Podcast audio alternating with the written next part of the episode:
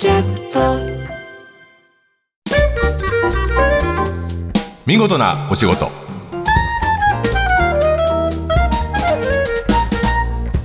おはようございます。出版社マガジンハウスの編集者西田善太です。この時間は見事なお仕事。企業の中の人に直接お話を伺い見事な取り組みや新情報をお届けする番組です、えーその前に見事なお言葉、えーこの番組ではたくさんの言葉を集めています、えー本を読んで見つけた言葉とか先輩から言われた言葉ずっと忘れられない言葉、えー今日のお言葉はこれです。最高の技はコンディショニングだ。知る人ぞ知るカール・ゴッチというですね、えーまあアントニオ猪木さんとか山本小鉄さんというプロレス界のスターの、まあ、師匠と言われていて卍固めを、えー教えた人とかアントニオ猪木さんの、えー、卍固めを作った人とも言われている、えー人ですがそのプロレスラーの師匠が言っていることがこのコンディショニングの話です。要はたくさんの技を覚えてたり、えーウエイトをたくさん上げられるということじゃなくて日々自分を同じ状態で保つということがどれだけ大事かというのをプロレスの世界でも言われているということです。なんか今日これ、えー仕上げたとか今日これできたよりも80点の仕事が大事ってまあ言ったことあるんですけど80%の力でも毎日自分の状態を保つっていうのことこそ技術なんじゃないかという言葉だと思っています。というわけで今日の見事なお言葉は最高の技はコンディショニングだ。でした。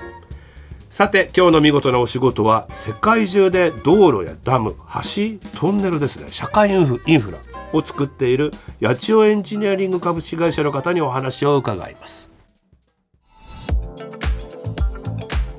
え今日は八千代エンジニアリング株式会社の長谷川聡さんにいらしていただいてます。よろしくお願いします。よろしくお願いします。えー、八千代エンジニアリング何の会社だろうと思いながら名刺を見るとですね地質地盤部というかなりプロフェッショナルってなってますね、はい。長谷川さんは地質地盤部プロフェッショナルかなりお堅い職業のような。そうですね。はい、あと八千代エンジニアリングそして地質地盤部が何なのかはい教えてください、はい。えっと私たち八千代エンジニアリングはですね、はい。世界の、えー社会的なインフラ、はい。えーの、えー建設に対して技術支援ですとかい。知的サービスを提供している会社です。はいはい。いわゆる総合建設コンサルタントというジャンルになります。建設。コンサルタント、はい。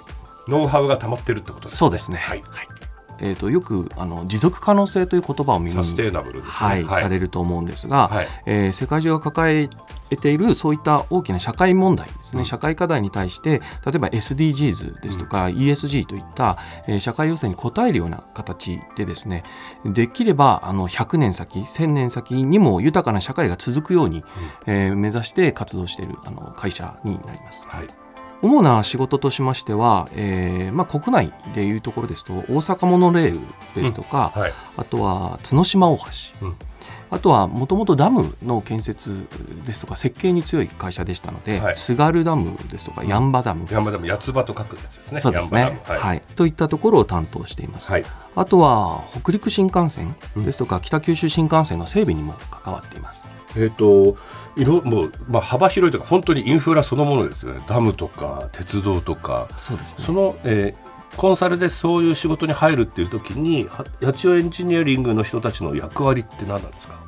例えばあの公共性の高いインフラ事業を、はい。えー進めていくときに、はい、いわゆる発注者さんっていうのがいらっしゃるんですね。はい、国家とか。ええ国交省さん国ですとか、はいえーダム建設道路建設をしていく上の事業のはい。もともとのその企画というのは事業者さんうんが立てられるんですが、事業者さんは調査そのものですとか設計という部分の技術的なところのノウハウがなかなか全部含めて担当されるのが難しいので、はい。そういったところを私たちがサポートする。まあ、はい。だからダム作ったことあっていろんな問題も知ってるよっていうことですよね。そうですね。ででもダムは地質も違うし環境も地形も違う中で、はい。そのノウハウを変形させてというか応用して、はい。えー担当することができるという。そうですね。でその、えー地質地盤部はい。っていうのは、えー大きく言ったは守備範囲は？守備範囲はまあまあ地球ですね。はい、ある種。のありがとうございます。あの地球そのものもありますし、はい。まあ、宇宙にもですねいろいろな惑星もあるので、あそうです。そういいんですか？そんな大きく。はい、大丈夫です。大丈夫ですか？はい、惑星もある。一応その地質学というのは、えっとはい。重力があるはい。ところで、えー基本的には作用するような現象を扱う学問ですので、はい多少なりとも重力があれば地球以外のところでも応用できる。はい、うん。じゃあいつか、えー、と金星でダム作るときお願いしてもいいんですかそうですね。まずは水をどこから、そうですね、はい、そもそもないるかっていうところかもしれません、はい。なるほど。そのじゃあ、えー、と大きな、まあ、地球を相手にするということは大きな地形え地質を知り尽くしている方だと長谷川さんは思っていいんでしょうか？そうですね。まだまだあの知らないことばかりなんですが、はいはい。いろいろな知見は、えー、とやっぱり現場でですね、うん。あの日々培っているかなと思っています。あじゃあ、はい。現場に行って地質調査を始められて、そうですね。基本的にはあのあまり会社の中で作業することはなくてあですね、今日は作業着はい。着られてます今よね、日は、はい作業着着てますけれども、えー主にはやっぱり石そのものを調査するので、はい。どうしても現場に行って物を見て、はい。物を叩いて、うんまあ、時には匂いを嗅いだりはい、少し味を見たりしながらです味ねも見るんです。味見もするんですね。例えば酸っぱい石はい。だと、えー少し酸と言われるようなですね、はいはい。えが入ってる。ーそうです。含まれる石だということも分かりますし。その場合はどう何に気をつけたり何に生かしたりするんですか？酸が出る石はですねはい。長期的にコンクリートを溶かすようなあことにつながってしまうので、はい。例えばそういった長期的なリスクがないかどうか、あ、うん。あとは、えーその地盤そのものが硬いかどうかですね、えっと大きなダムを建てるときにやはり重いものを乗せるわけですよね。地質の上に乗せますので、はそこの地質が十分、えーその強度に耐えうるかどうかっていうジャッジも我々地質の技術者が担当しています。石の性質というのはその土地がどんなふうに生まれたか火山で生まれたのか、はい。徐々に動いて生まれたのかっていうのも分かってくるわけですはい、ね。すべて石の中に記録として残っていますそうか石は記録なんですね。記憶と記録か。はい。うんうん。地球のその歴史をその石の中に閉じ込めている状態ですので、はい。僕らはその石を見てその石から何か情報を得る。うんうん。で、えーこれまでその土地の成り立ちがどうだったか。うん。そしてその土地が今後どう変化していくかというところを見分ける。非常にちょっと難しい分かるもんなんですか？そうですね、うん。やはりあの崩れやすい土地ですとか、うん。えー、と水に浸かりやすい土地というのはすぐに見て分かりますので、うんうん。そういったところのリスクがなるべくないところに皆さんのその公共性の高いインフラを作っていくようなお仕事あですね。なるほど。じゃあ少しこうルートが変更されたり、はい。作り方位置をずらした方がいいとかいうのも当然あり得る、はい。ということですね。はいさて、えーとまあ、もう石が好きなんだなって今 伝わってきましたけど、えーやりがいは？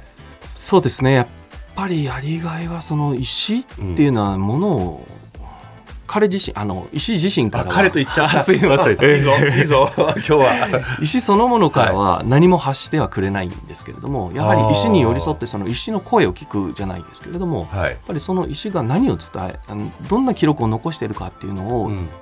人よりもこう少し、えー深く？そうですね。深く知れた時っうん。ていうのがやっぱりその石の声をちゃんと聞くことができた。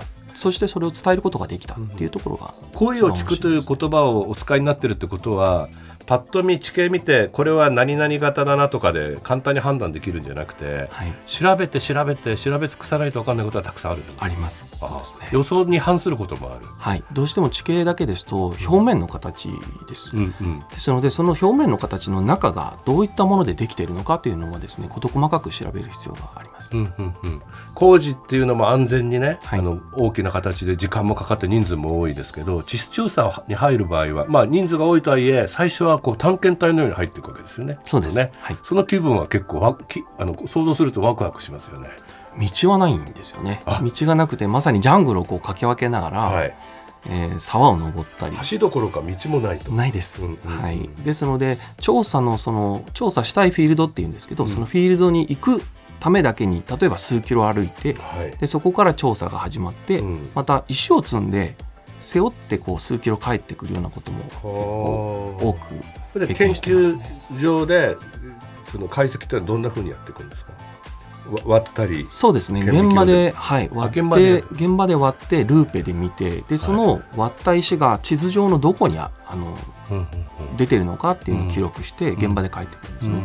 で室内に持ってきたらその石そのものをですね光が透けるまではい薄くこうはい研磨して、はい。で顕微鏡で中に含まれる鉱物を見て、うん。でこの石の名前は何っていううん。感じで特定していく作業っていうのをやっています。うん。じゃあが大学時代から研究していることが今でも現場に研究して結構あちこち入れるってことははい。一生研究を楽しめるっていうか発見があるっていうことではあると、はい、日々発見です、うんうんうんうん、きっとあの基本の石の知識が頭に入っていてもその組み合わせやあり方と時間の積層の組み合わせは無限にありそうな気がしますよね。はい、おっしゃる通りで、うん、やっぱりあの地域地域でその出てくる岩石ですとかその接し方が違ってくるので、うん、それをどう紐解いていくかというところが面白い作業ですね。八千代エンジニアリングは長谷川さんみたいな人ばっかりいるところでもないですね。きっともっといろんな専門家が集まっているエンジニアリングの会社、はい、むしろ工学系の方の方が多いと思います、ね、工学系というと設計。設計、はい、はいはい。建築とか土木とかっていうことですね、はい、ただまあ、えー、全体で何人ぐらいいらっしゃる会社です全体で今1200人を超えたぐらい、会社ですね。